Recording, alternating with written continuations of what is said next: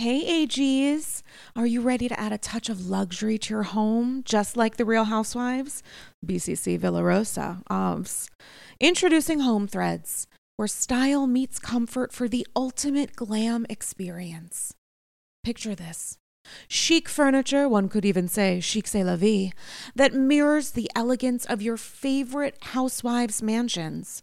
With exclusive designer collections and a curated selection, HomeThreads.com has everything you need to make your space as fabulous as the housewives themselves, and always at the best value.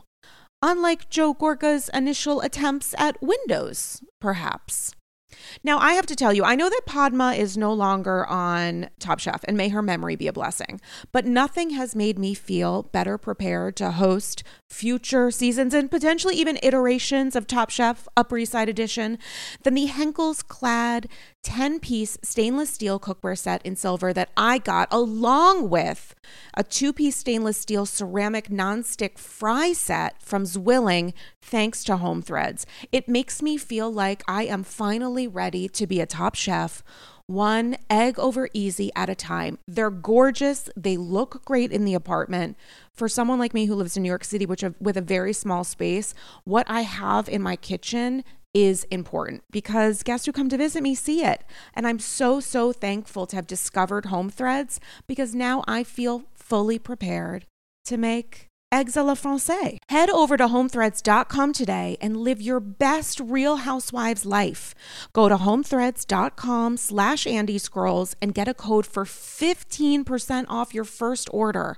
Again, that's homethreads.com slash Andy's Girls for a 15% off code off your first order. Home Threads. Love where you live.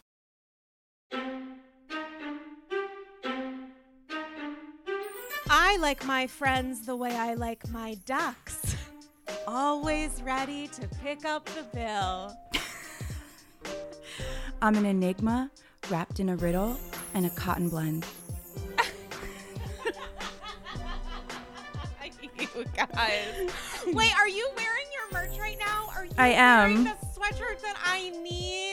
Oh my god, I'll I send you need one. it. Get outta here. Oh my god, you do, and I will like literally lose my mind. You guys, it's Andy's Girls, and I am here with it's episode 278. I'm very out of sorts because I'm here with one of my favorite people who also you need to go to her store. We'll talk about it. There's we're gonna mention a whole fucking lot, let alone Mention mention, it all. You- We're going to mention it all. You know her as writer, producer, host of the podcast Pot Psychology, and curator and proprietor of one of my favorite online shops. Welcome back to Andy's Girls, Tracie Morrissey. Tracie, how are you? Thank you for having me back. I'm good. I'm loopy, as I said before. I forgot to take out the microphone earlier. I forgot to I forgot to put on my headphones. All of a sudden you were talking and I was like, why can't I hear her? Oh, that's right. because I'm not wearing my recording accoutrement. Listen, you have a friend of you're petting right now. Who's the pup? As we It's zoom. my dog Judy. She's really since COVID has gotten way too attached to me. Like her anxiety is incredible now. Like now it's not even that we have to just be in the same room. It's like she has to be on me, which at times I really like, but it's also annoying. But she's a, she's a cutie and I love her. And that happened because she got so used to you being home that now she's like, Yeah. not only are you home, but I need to be even closer to you. Yes. I've oh researched office chairs of like how can I get an office chair where there's a seat exactly next to me for her that's in the same chair because it's so annoying and I found one but it was like built by this girl who had the same issue but she doesn't sell them. She just like gives you instructions. I'm like I'm not building a fucking chair.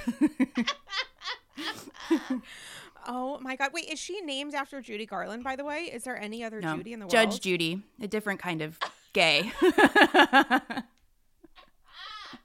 Okay, that was extremely unexpected, and I'm really here for it. Um, so listen, Tracie, you haven't been on AG in a hot second. I was trying to remember before, but you know, like basic research is just so much effort.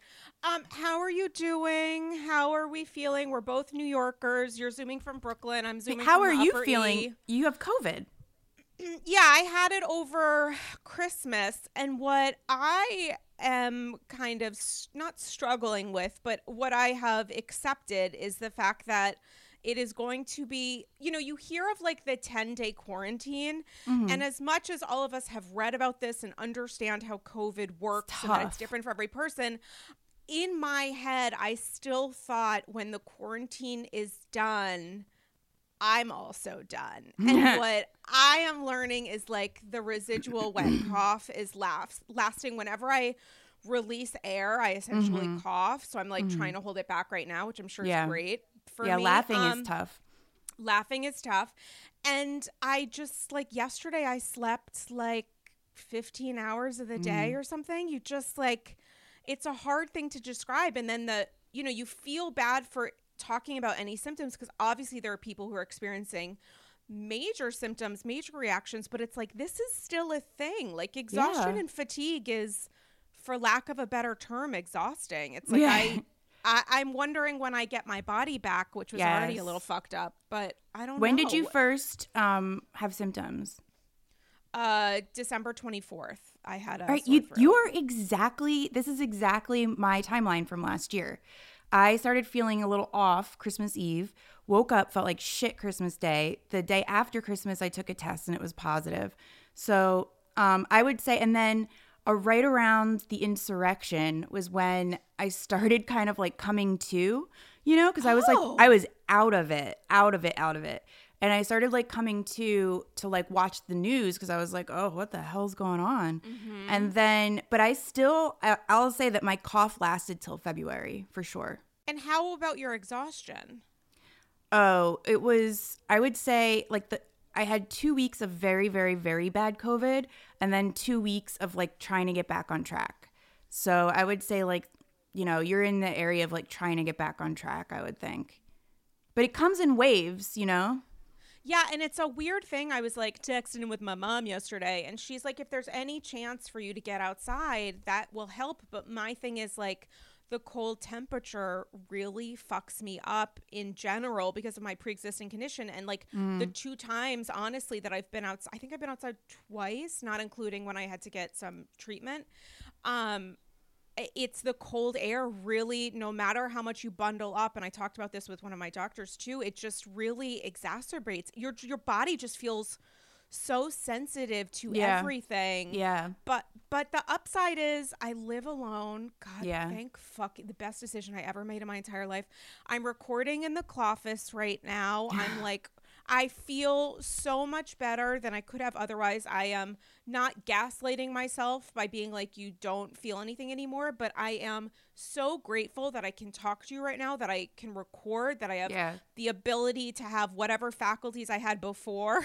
You know like whatever. I was probably already at a six at that point normally but like but like the fact that we're able to do this and and that I do feel like I'm getting a little bit better every day or at least if the stasis is fatigue and exhaustion I am thinking positively and thinking that there's going to be a rainbow at the end of this and then I'm going to buy myself something great. You know what? I need an excuse to spend money irresponsibly. And I think I need a COVID gemstone. oh, what are you going to get? I'm gonna get a COVID gemstone. No, there's been like this ongoing. there's been an ongoing saga of these two rings at Pippin Vintage in Chelsea, and I can't afford either, so I'm definitely getting one. And um, I'll send you some photos after. It's Yeah, been like a long. se- Oh yeah, there's been a long series of Instagram polls about it, and then I just decided to fuck the votes. Um, you know, thinking like I don't know, former presidents. I'm like, whatever, you guys, this vote was fake. We need a do over until I get the answer I want. um. So listen, Tracie, how has your housewives journey been? I feel like it really has been a minute since we touched base about all things housewifery. If you were to say that, you know, the state of the housewives union is the following, how are you feeling about it? Just like housewives in general and your experience watching it, which I think are two different things. I think good. I uh, have been um I've been really really really enjoying Miami.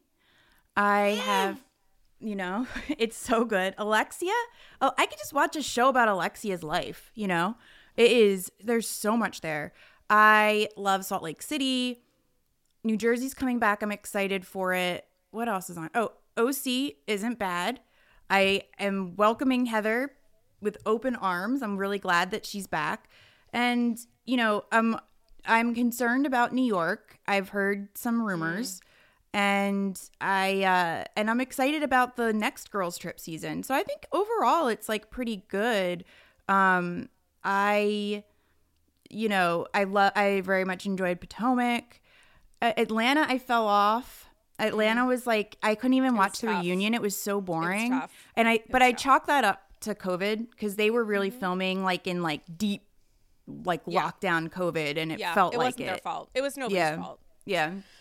Also, the cast was what it was. I mean, I think that they needed a little bit of a zhuzh, and we'll see what happens with Marlo yeah. full time. Um, yeah. I do want to get your thoughts on Miami because OG of the AG, Damian Bellino, and I recorded a 900 hour Patreon episode where we talked a lot about Miami, a lot about OC, and and about obviously SLC as well. And um, he and I have spoken. Shout out Damian because I think you're listening. He and I have spoken offline about this too.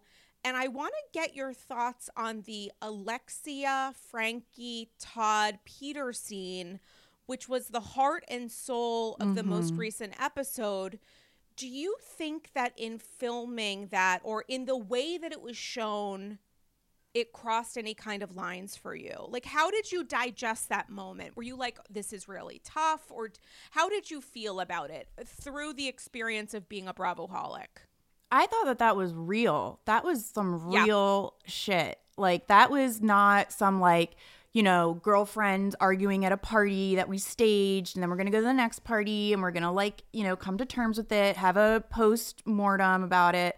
If this was like some real shit. Also, I I think Peter is so hot. I love every scene that he's in. I always thought he was hot. I'm so Tracie, glad he grew up hot. No, oh, he's so hot. And you know that he's got to be passionate because he got married on a whim and then got divorced right away. I I'm into that. I'm into that. So I mean, he's so gorgeous and he smokes pot. Um, he's so he's so toxic. He's I don't so toxic. Know. I mean, he's young. The thing is, is that like that guy. What's the guy? Todd is Todd the husband's yeah. name? The Todd fiance? from Pete Davidson's Staten Island. Yeah. Yeah. So, and he's got to be Italian, right? Hundred so, percent. The like Italian and Cubans fighting is like that's just the way that they fight, you know? Like it's like passionate. People are crying, then you're hugging. It's, you know, that's like in my experience, that's like the way that it is. So, I don't know, people may have like thought that was really jarring, but to me that was just kind of like the way it like it, it was just kind of like going by the numbers and that the fact that they hugged and they were all like came to like on the same page at the end they're like we all just care about Frankie. We all just want, you know, help for Frankie. But I did think that Peter was you know, I thought that I thought that Todd was taking it too far about the pot. He was like, "You mm. got him, you got him. He was on drugs," and it's like he's not on drugs. He was he smoked a little bit of pot, and it and it didn't agree with him. But also, like, yeah, he's like has issues. Pot can be extremely medicinal for certain people, and also he wants to he wants to be as normal a kid as he can, you know. And his brother was like trying to do that with him. So and and I just I don't think I actually think giving him liquor would have been a lot worse. I think that pot, you know, he's not gonna have a hangover. Uh, it, you know, and it seems like he's done it more than once, right? Yeah, but I mean that's where I would counter a little bit. He's done it more than once, and it sounded like every time it was a a, a bad outcome that he would have. Oh, every and, time. Yeah, black and blue, bruises all over his body, and was not well. I, how I would, how did he get the black and blue? I just it sounded to me like he had a he got a green out, which happens. Um, and I would guess this is my theory. I would guess that he also had a cigarette. And that has been my experience. If you have a cigarette and you smoke weed or you have a spliff, that makes me pukey. That makes me pass out. So I, you know, it's just, I, I just didn't think it was as big of a deal uh, it's you know pot has so much stigma attached to it and i just didn't think it was as big of a deal as todd made it out to be. Not like a screaming match thing. Uh, yeah there is a stigma attached to it that i think has genuinely been lessened in the last several years. You would know more about that than i would. The name of your podcast is literally pot psychology. But i would counter and say as someone that's dealt with some circumstances similar to what Frankie's going through, even like unrelated to the whole Mishegoss with my brother, is that it's not a great idea. If if your doctors are advising against it or you feel like you're getting a negative reaction, if he's not in full if he does not have full capability um to err on the side of like a negative thing that can happen noting that he's had negative reactions he shouldn't be having it and and that's where i agreed fervently with todd because there's the idea of connecting with your sibling but go play basketball with him. Do something that has not shown a negative reaction and it sounds like he's had a series of like real negative physical reactions to this and is not in a position where he can be in a position to smoke maybe any substance or drink any substance because he needs to because he has a brain injury like it's it's it can be shown and, and studies can show but if this one person is not exhibiting positive reactions he shouldn't be doing it and i i think it from the perspective of todd it's like Peter is the cool older brother. Frankie looks up to his older brother, loves his older brother. And there are just some boundaries and limits of things that you might not be able to do. And the ultimate crisis in their family, there's so many going on. There's like Todd shaming Peter by bringing up his father, which I thought was disgusting. Yeah. Like, there's a lot of a lot of residual ongoing trauma and trauma that's built on top of trauma that hasn't been resolved. And I heard from AGs because I got into it with my family situation and the bond I felt watching this. And um, and guys, if you don't know, my brother sustained a high level spinal cord injury on the Fourth of July over 20 years ago, and is a high level quadriplegic as a result. And what I really appreciated was hearing from AGs after that Patreon episode went up, including there was one AG message I remember, and I'm sorry I don't remember your name or the the actual language of it, but it was like, "Thank you for not sort of I hate to use the phrase gaslighting for like the eighth time, but like thank you for not gaslighting the experience that so many families go through, where like something bad happens and it remains bad because." so much of the language around like deep, deep family trauma and tragedy is like, but we're all still here. And that's something that I've said and I still believe. But also, sometimes bad things happen and they remain bad. And regardless of how much therapy one should have, which they should have it. My family didn't. And I think that's one of the biggest regrets. I was a child at the time, so I didn't know what the fuck was going on. But like, I would say if you're in a position where you go through some kind of big fucking thing, if you're able to get help as a family, that will help you in the short and long term. But like, also the idea that sometimes bad things happen and and they remain bad sometimes they get worse like that's just the reality facing many families. So to counter the idea, I heard that you know there's a conversation around like this was too dark, it was too much. It's like you know what, this is the reality for a lot of people.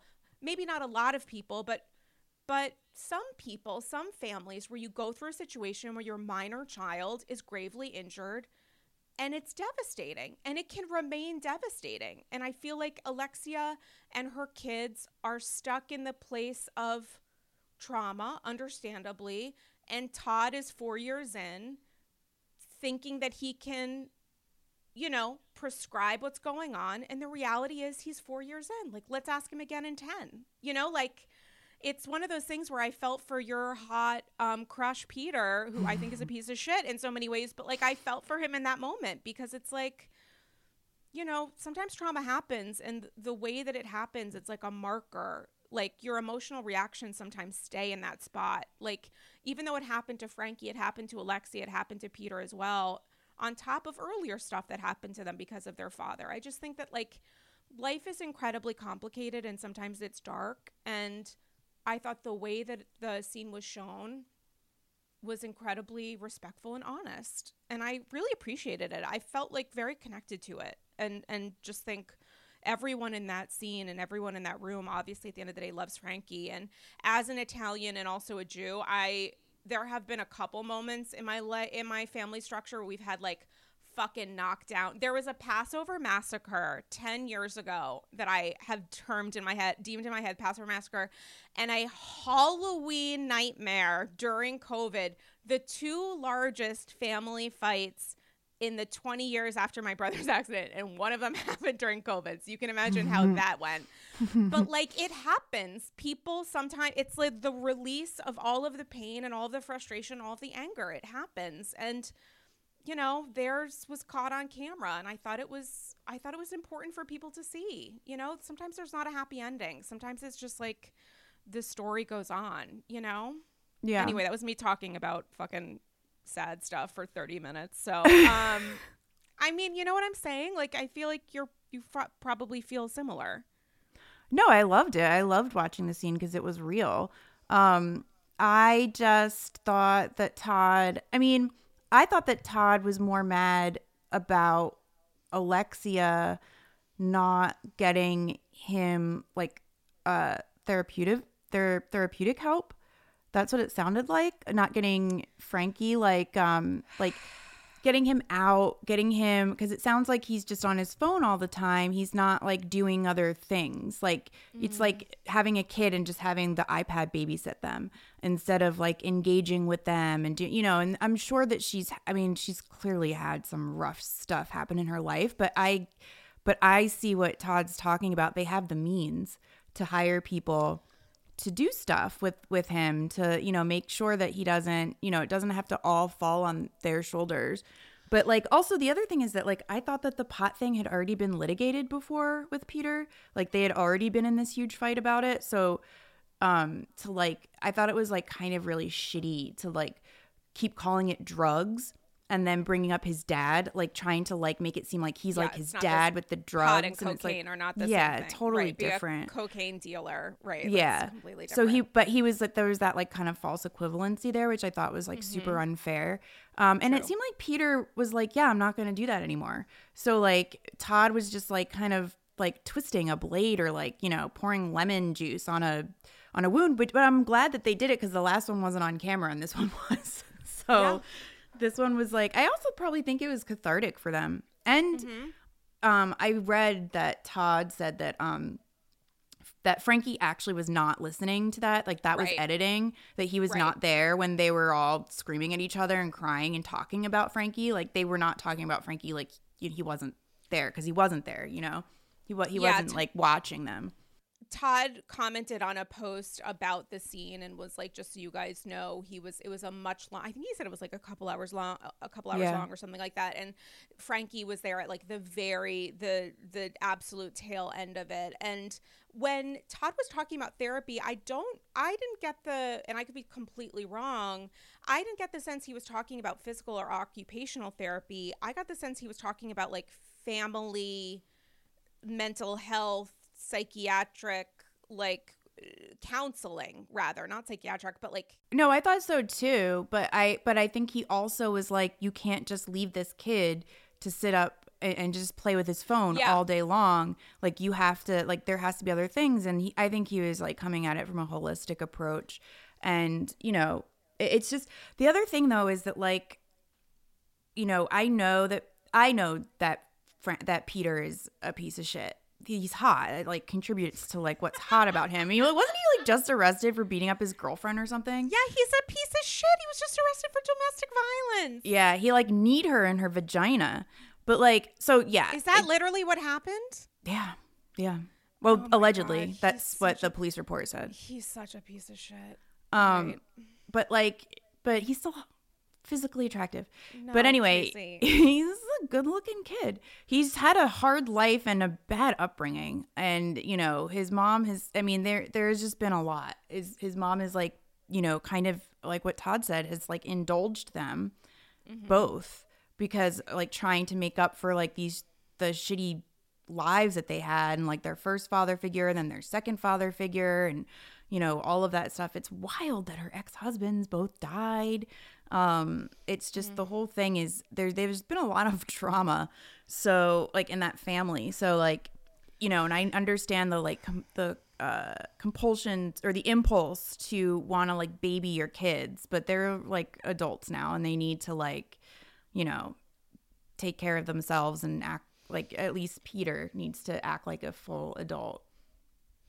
Yeah, and um, you know, all jokes aside, the Peter does seem like a very broken soul and has been like that or just troubled or however you want to characterize it for a while and it's hard to like you know piece and parcel out how much of this is connected to the reaction and anger that must happen when you're you know brother is gravely injured and how much of this is a reaction to everything else and how much of this is at the end of the day ultimately his responsibility 100% when it comes down to it. With the todd stuff i was like a little uncomfortable with his use of therapy as a means to like shame them where he's like you need to do therapy you need to do therapy and i'm not his father. And it's like okay well you're not his biological father who's no longer available and and didn't seemingly wasn't available prior to like appropriately parent this person but like you are a father figure and he's been in your life for several years. So if you're referencing therapy, which I don't think anyone thinks is a bad idea, you should be present for that. You are a member of this family and you can't constantly bring up the fact that you he is not biologically his. And I know that he's older now, but he's still your soon to be wife's son. Like you're still going to play a parental role in this, also acknowledging that he is a a, a young adult, an adult with special needs. Like, I just I didn't love that part. I didn't love that. I love that we're like having a combo about I, this though. Because it's fascinating. I um as a single mom, I wouldn't want someone to yell at my kid, especially like she's like a single mom who is very um, you know, enabling of both of her sons. Mm-hmm.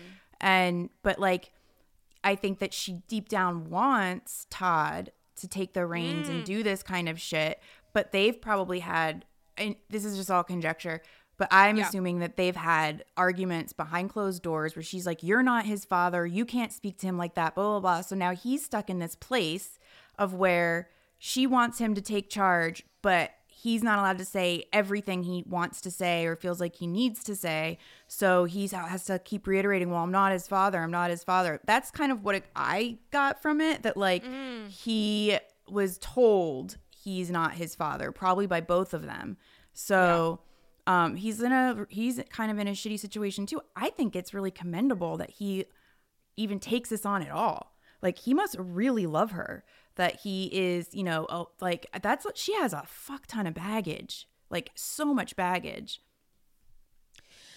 And also the counter to that and this is me getting like a little uh, butterflies and rainbows is like she's such a survivor like you look at this woman in a world and in a town that is very glitzy and very colorful and sometimes you know top layer style conversation and you look at what she has survived with both of her prior marriages, with her kids, prior to Frankie's accident and after it. And I would think anyone would look at that. And she's this beautiful woman and so smart and so thoughtful. And I would look at that and be like, is there a better example of like, there, but for the grace of God go I? Like, you know, like I just, I look at her and I'm just like, I don't know, maybe this is like a woman's perspective of it, so it's different, but I just look at her and I'm like, is she an angel? Like I and I know like you're totally right about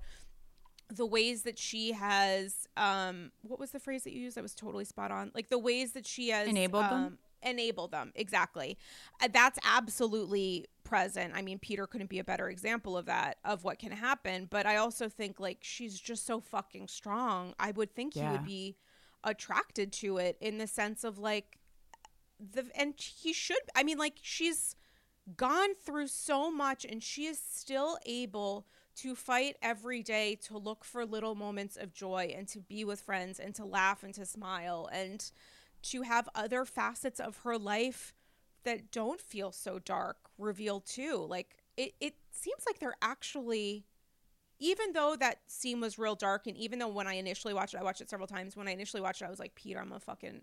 I'm not Peter, sorry, Todd. I'm like gonna fuck you up a little bit because I thought he was a little aggressive in ways that like I didn't love. But then I rewatched it and I was like, I get more of what he's saying. I just hate the way that he's saying it. Yes. But it's a real tough circumstance. But like, it seems like she's maybe finally found a partner. The fact that they ended that scene with hugs, I was like, that did not happen at the end of the fights. And I remember it's like, I couldn't believe it. I literally was like, are we watching the same? I would not be able to leave that space. But it seemed like they were all as honest with the hugs as they were with the anger and frustration and fear. Like, yeah.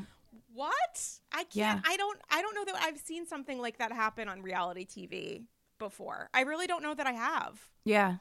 It was great. I do want to shift gears in the weirdest way, in the Okay. weirdest possible way, because I want to get your thoughts on the last 10 minutes of Salt Lake, Oh, okay. which were a different kind of ending. I would say than what we watched on like Miami, these moments of truth. I mean, like maybe Salt Lake was also very truthful and it just truth looks like that. This poor, you know, prayers up to Kevin or whatever his name was, the driver. My God, the man. like- I mean, he's gone through a lot. But um, what were your thoughts? Just kind of processing what Jen is trying to say, what Lisa is trying to say when it comes to all things Meredith and more. Jen makes it impossible because she's just screaming at people. Like, no one can hear you when you're just screaming like that. Like, no one can really hear what you're saying because it's really off putting. It puts people automatically in a defensive position. They have to be because she's taking such an aggressive, offensive position. And then, like, eh, she's almost like not making sense because she's so out of control that it's, I find it like so distasteful. I also think like, it, I don't like they're all like thinking that there's some kind of like collusion between Mary and Meredith and the FBI and it's like no. There were like people that ratted Jen out that she had worked with and that's how that happened and of course they've been tailing her. They know what the what people are doing. They, I'm sure that they followed I'm sure they knew where the camera crew was staying in town and that they like followed them to the friggin' or they could have just been like hanging outside a beauty spa and laser or whatever. And is that what it's called? Beauty Lab and Laser. So Beauty Lab and Laser. I got it. I got it. We all got it. We all got I it. I mean, and just hoping that she comes by. Uh, you know, and they were just in the parking lot of that place, which is extremely public and and visible. So I don't know. Like, I'm not buying any of that stuff. I totally and and the the fact that Jen was so offended by what Meredith said when Meredith was like, "You guys need to be her friend. You need to be there for her." Like, I can't be her friend right now, but I understand that she's hurting. I thought that was like very empathetic and very nice of Meredith to say. Um, be, given that if if Jen had said half of the shit or done half of the shit to my kid that she did to Brooks and just in general to like treat a uh, you know a kid who's not you know out or possibly out or whatever it is whatever the case is just be homophobic like that in general i think is like so gross. So like uh, just i and the fact that meredith all she wants is just not really be around jen. So the the fact that jen was like you know fuck her for saying that like she can't be my friend. And it's like lady you've been horrible to this woman and she still understands that you're in pain like that that was what the point of, it was. So i felt like jen had bad comprehension. Um it was just like all such a mess. I kind of felt bad for lisa being screamed out like that. Yeah. um just because you know she like basically whispers when she talks. So like hey baby gorgeous you know? Yeah, it felt like she was getting pushed to this point that was really awkward. And then Heather and Whitney are just kind of sitting there, but sort of egging Jen on a little bit in a way that I was like not thrilled about, like the moments before. well they don't like lisa Obviously, but it's like at a certain point, I mean, is defending or protecting your friend allowing her to get to this point? Like, at what point do you really diffuse it? I know that Heather did. Um, heather pointed out why she hired the private investigator she's like well she hired the private investigator because her son was getting horrible tweets and messages on social media that's like it wasn't because she was trying to dig up dirt on Jen. She was like, you know, although I want to just put this out there that if any of them want to hire a private investigator, they can contact me because I would do You are just as good. good of a You are job. very good. You are and very I good. I would probably just do it for the hell of it, you know? I would like I to get paid, but I would I would just enjoy it, you know?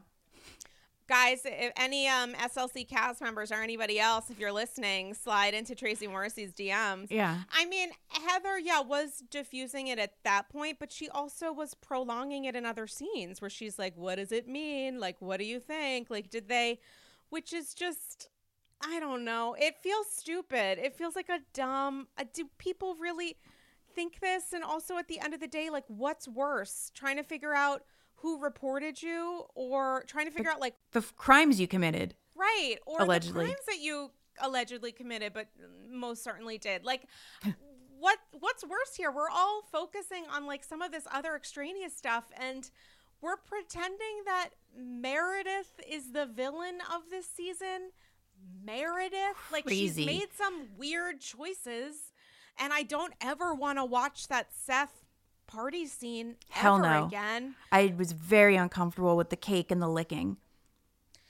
I was, this is like so specific, but I vocally screamed when he kissed her in the elevator and did it again. And I'm not kiss shaming anyone, but he was puckering his lips in hmm. such a way that it was like the inside Yeah. lower part Yeah. of his lip was going into the kiss and I I couldn't believe it and then he did it again and I was like maybe this is their thing and whatever floats your boat you guys are like happily married or whatever regardless of what however many times Jen keeps audibly saying but she had an affair for literally no reason having nothing to do with anything except to make sure it was caught by cameras like Yep. obviously you guys seem to be doing okay but like maybe please don't kiss again in that way because it's making me feel things that I don't it was feel. uncomfortable. But that's and to your point, like, you know, Jen is like screaming, you know, she had an affair, she had an affair. And then it's like, how dare she say she can't be a friend to me right now? It's like, lady, you are terrible. You're a horrible person and you have given this woman and her children shit and her husband shit. And you want, you're offended that she doesn't want to be in your presence. It's, you know, should be her least of her concerns right now, also. Right. I always get confused with Jen. Like, what's the part where you're amping this up to because it's going to be on camera to have a moment, and like how much of this is just your instinctive, normal for me reaction? Oh, I think it's all normal for her and we I think we learned that with with the with the hidden camera thing with their the assistant, the way that she was oh, screaming Oh, at yeah, yeah, people. yeah, yeah. I think that she wasn't doing that to play up anything. She was just being her. I think that this is her. I think this is her. She loses it. She has a, a, a hair trigger temper, you know? Yikes. And who says to someone, I'm going to bully and mean you into being friends with me? She's yelling Yeah. at her to choose sides. It's like, ma'am, I'm going to choose the side of someone not The person who's nice standing to me. over me, trying to Yeah. entice me into some sort of literal physical altercation. Jen was trying to bully Lisa into some sort of physical something, which was a weird look on any day if you're playing the friendship game, but also like at what point does her husband, a licensed attorney, or her legal team, which we heard about a week prior having a $2 million retainer? Wait, Shah's an attorney? Coach Shah? Yeah, he was a um a personal injury uh Ambulance chaser. attorney. Okay. Yeah, I mean, um, for for a number of years before he um pursued his dreams um of being a coach and being called Coach Shah. But with Jen, it's like, so she didn't take a minute after being arrested and charged, really to like strategize how any of this would help or hurt her when it's shown and court proceedings are ongoing. Like, I don't understand how no one had a convert like too much. I know that they don't, they're not responsible for how she behaves on her TV show, but like, what is she doing? She looks unwell. Like Yes. it's, it's what are you literally doing here? Are you because if she's not doing it to create a moment, that's actually worse to me. That That's what is because that's what I think it is. is. Yeah, I don't think she's doing it to like she's not doing a Sonja Morgan just trying to like make good Mm-hmm. TV or something. She this is her. That's her. I became convinced by that because of the the hidden the the secret Mm-hmm. recordings or whatever. Um but I thought I you know, and in the beginning of the conversation Lisa was like you know, making allowances. It wasn't like she was completely just like Right. choosing Meredith's side, like completely Right. over Jen. She was like, yeah, you know, the hypocrisy. And I thought it was a good point. She's like, the hypocrisy here is that like, you know, I, I have a problem with with Meredith's double standard of, you know, really taking up for Mary, who is the meanest person in this group. Mary, who is completely like racist and uh, I mean, d- double dealing and maybe allegedly a cult leader and, you know, all kinds of shit. Did you see the stuff that her cousin came out with? I'm never gonna watch it. I don't have capacity for it, but I've heard about it. It's very. I didn't fucked watch the whole It's thing, but I- up. I just read a um a synopsis, yeah, yeah, yeah, same. but I didn't realize she was having an affair with Cameron, and now Well, he's and dead. Guys, there are alleg- there are allegations that posed by who was it? It was a cousin of Mary's that a cousin was Mary being interviewed by someone. Cameron, right? And you can find it online. It's circulating. It's so niche that I can't. I it's like I gotta focus on what's on screen. Yeah, no. and, well, it's about the like what the, New York Times writes allegations. about what's on screen. Right. It's just very dark and really fucked up, and it's like so dark and fucked up and not surprising, which is Yeah. like the worst way to think of it, um, based on what's already been released. But what were you gonna say? About what? Um, whatever. I don't remember what was I talking about. about yeah, Meredith. Uh, uh, Lisa was saying like, you know, it's it's you know hypocritical of Meredith to to take up for Mary when she's like the meanest person, and Jen couldn't even hear that because she was Right. just screaming so much, like she couldn't hear Lisa being objective in that moment. So I just the thing is, is like Jen.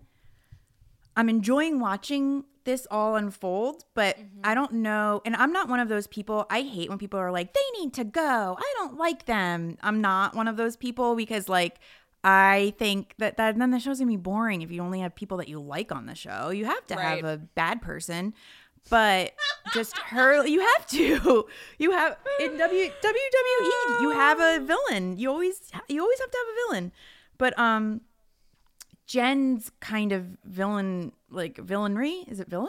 No. sure. What is it? Yeah, it is. Is Yeah, it? villainry? Um, she, hers is just like too loud for me. It's like screaming. I hate that kind of screaming. That that just like, like at the top of your lungs, like completely unhinged nastiness is to me like kind of unwatchable. You know, it's um, I don't know how many, but I do want to. I do want to see this court case play out. So she needs to get Zen somehow. I don't know how she's going to become Zen Jen, but she needs to in order to just like, she needs to just dial back her temper some.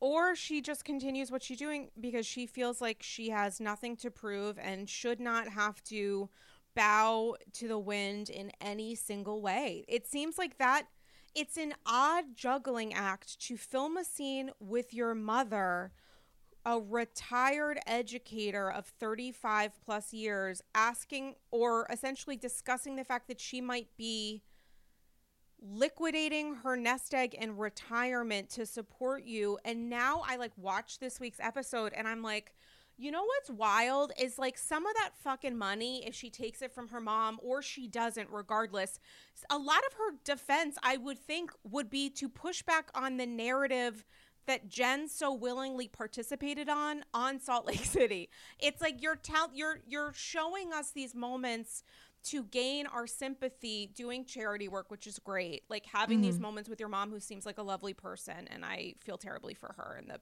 position that she's been put in allegedly because of her daughter's actions. But anyway, you're filming these scenes and we're seeing a little bit of nuance here and then Jen's like fuck nuance. I'm going to be so reactive and so cutting and so shitty and then I just wonder like are we watching like the literal cost of what her defense team is going to have to do because she's not in a normal case. It's not like she can litigate this at a reunion and be done. She's going to go from litigating this at a reunion to litigating it in federal court. Like how Yeah. does that work out? And she's gonna she's saying she's gonna fight it. That's gonna cost so much money to fight it. I mean, like and uh, typically typically when you have a case brought against you by the feds, typically it's because it's like rock solid.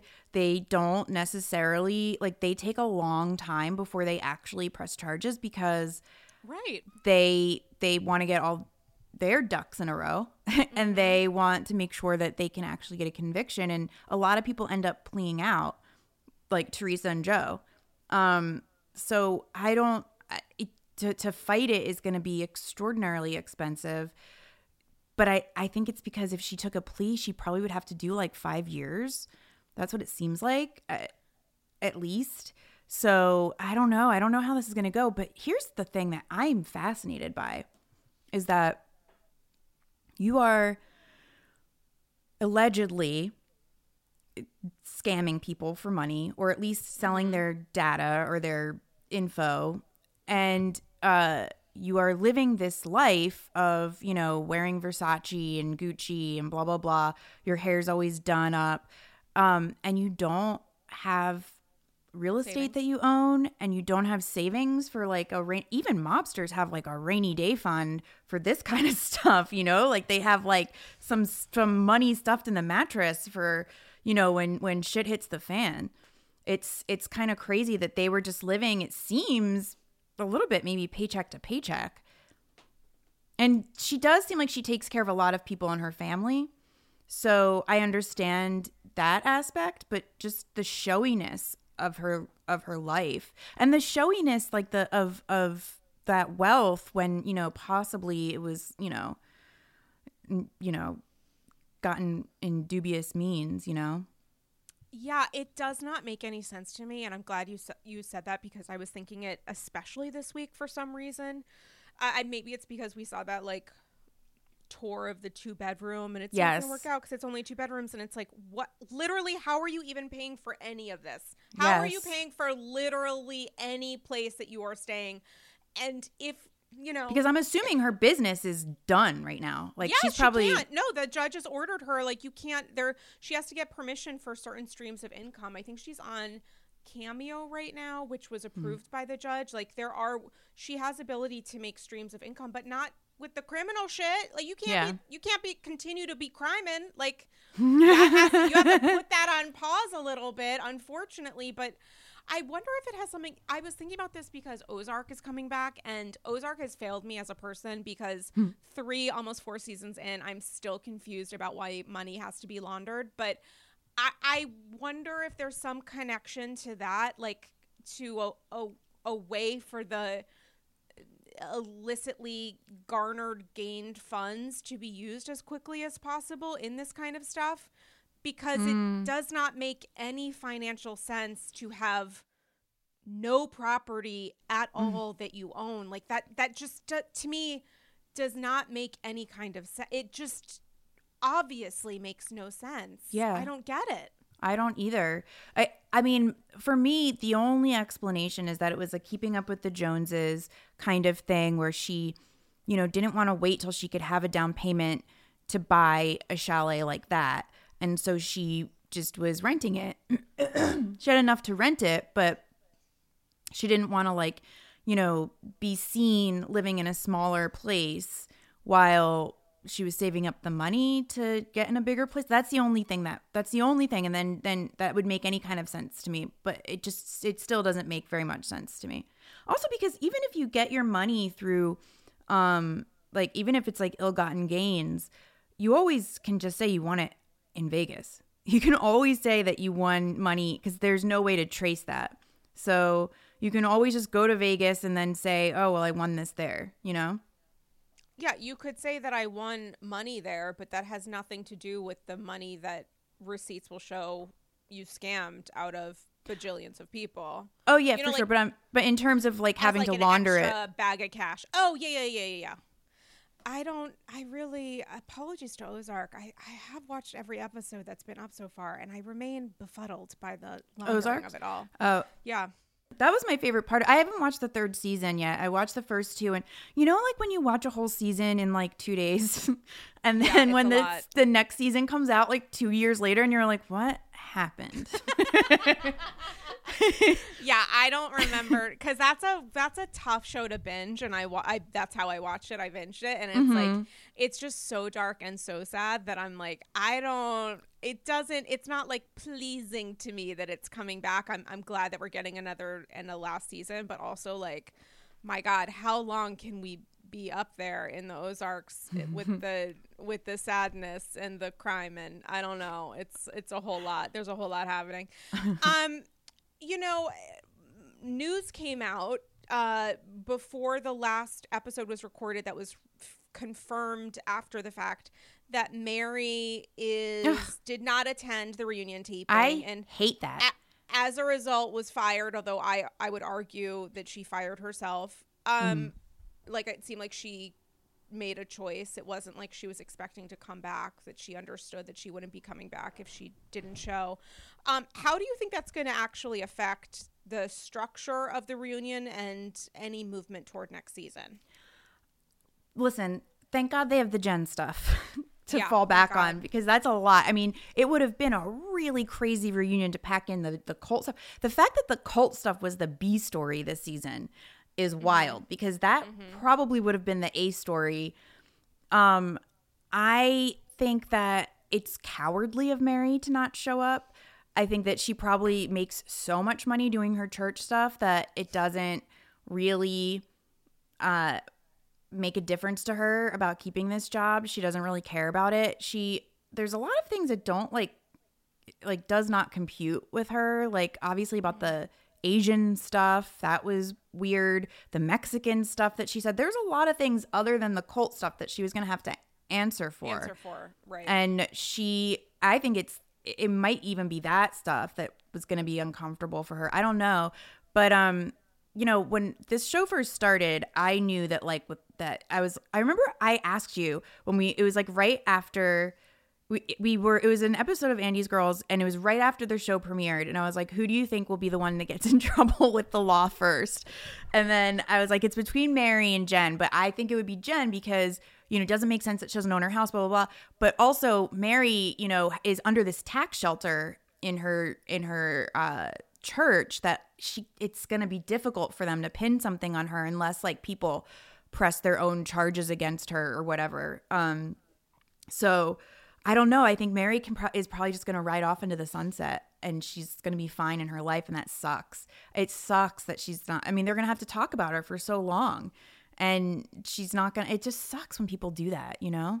Is it better or worse for Meredith that Mary doesn't show up? Because the the benefit to Meredith is like this person isn't going to say any more things that are going to be incredibly offensive regardless of how she intended them. I think it's better that Mary didn't show up because Meredith can now just trash her if she wants. She doesn't have to. But all right, I'm glad you brought this up. What is that? Why? Why is Meredith so invested in protecting Mary? Like what? Like what happened there? Is it just like I don't I don't understand. Is it just because she dislikes Jen so much and Mary's the only one that's willing to hold that line with her? It's weird because it's like I know it's complicated, but I can't figure out the complications. Like there's obviously the Jen of it all and knowing that Jen and Mary so obviously didn't get along last season, I'm sure plays into it because you know that you're going to have an instinctive natural ally. And I do think there's some weird stuff with Lisa and Meredith because of Lisa's friendship with Jen. Like irony alert, that might be over following this week's the end of this week's episode, but like it I'm sure that's a part of it too. I just don't know. It feels like she made a talk about investments. Like she made a really bad investment. Where is her other friendship capital? Because it just feels like she continues to div- in in on the show. We're not. I can't even get into social media because it's too, it's too much. Yeah, I don't But follow any of their stuff. It's it's overwhelming.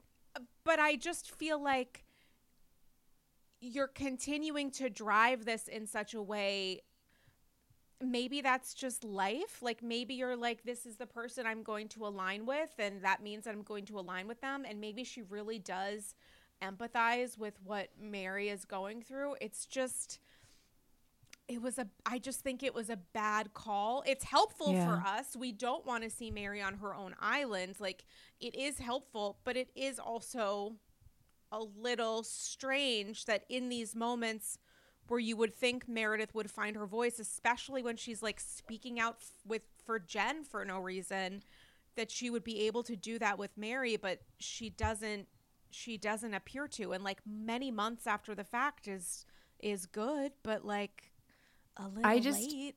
Yeah, I think that like I for I think that these women, particularly on this show, are very very uh malleable for the producers and that they take direction because I think that that's what the whole thing with like bringing up like oh it just seems so weird that Meredith and you know Mary they're not on the bus.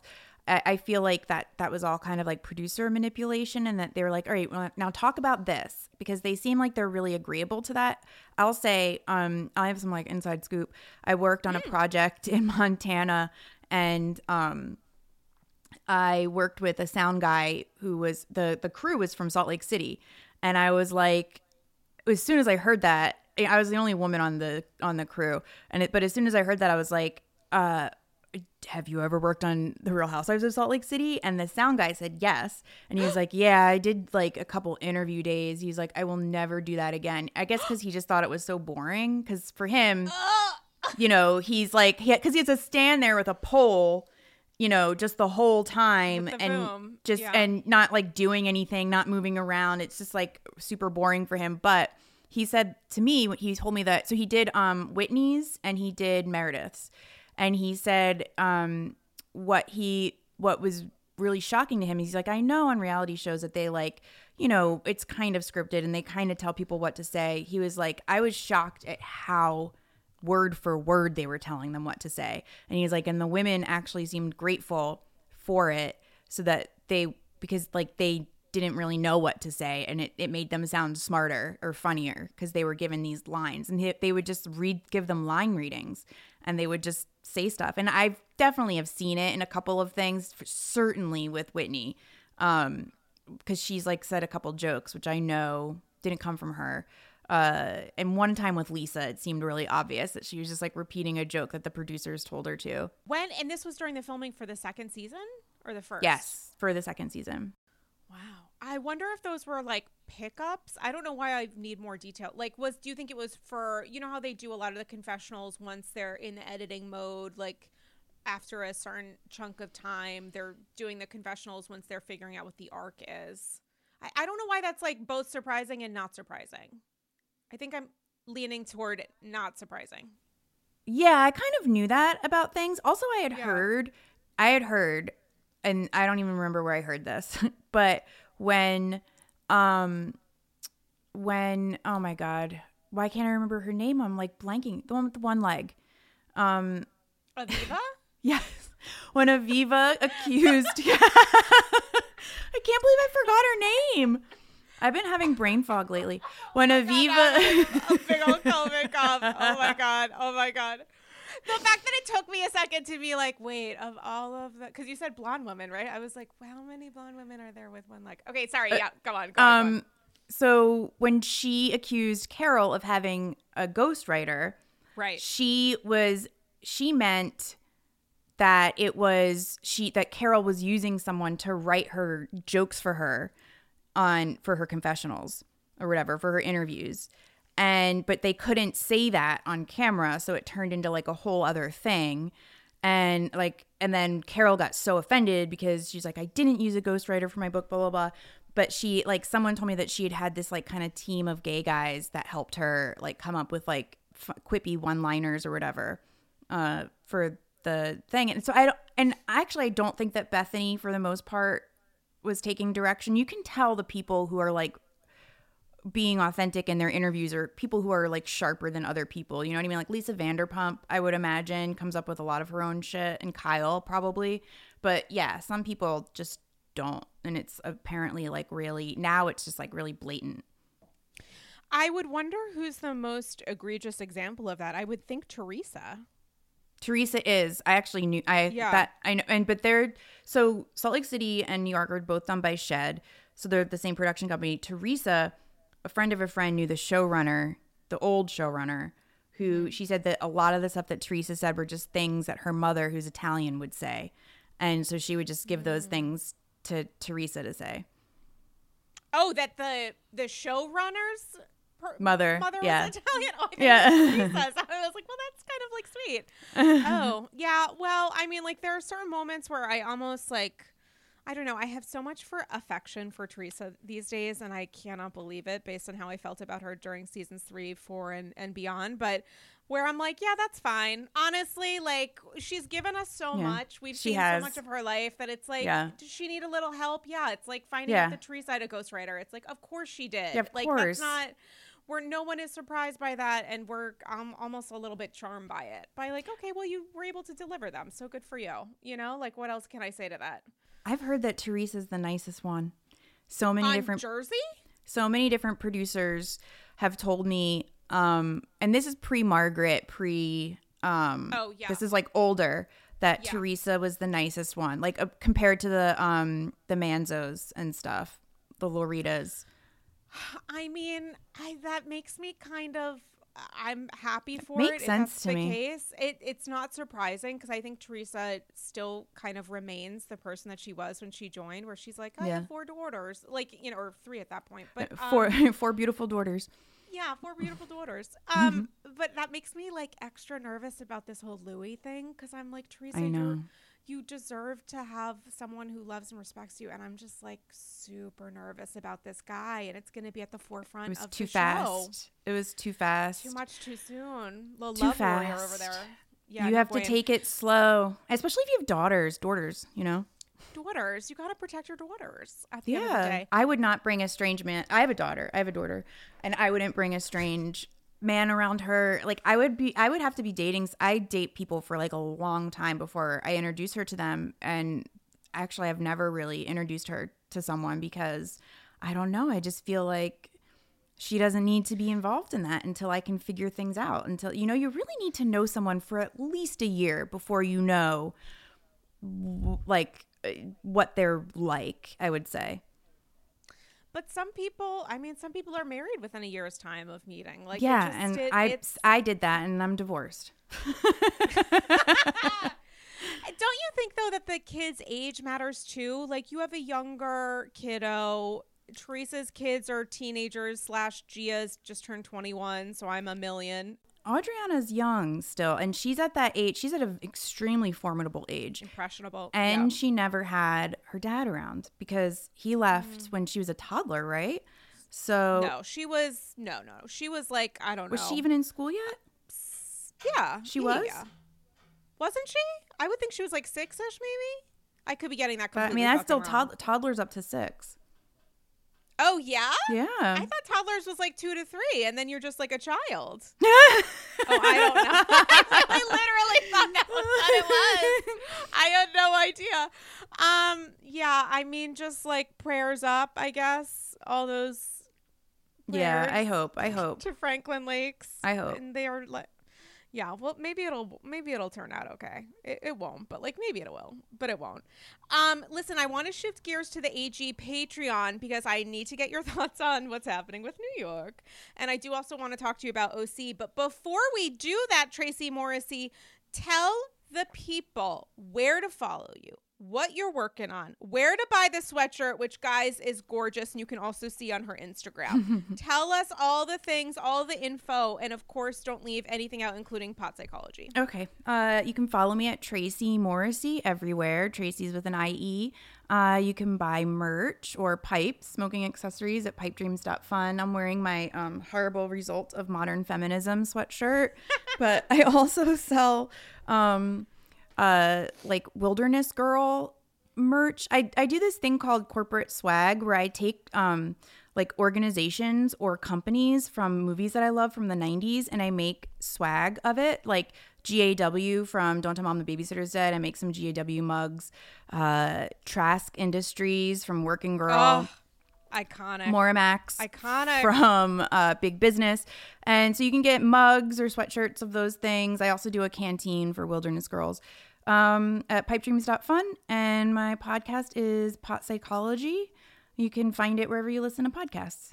Amazing. And guys, while you're listening and subscribing and stuff, if you don't subscribe to the Andy's Girls podcast, you know, a Real Housewives podcast, that thing you're listening to right now, why don't ya leave a five star review uh, if you can, and I think you can, um, and join the Andy's Girls Patreon. It's the number one way to support AG and yours truly.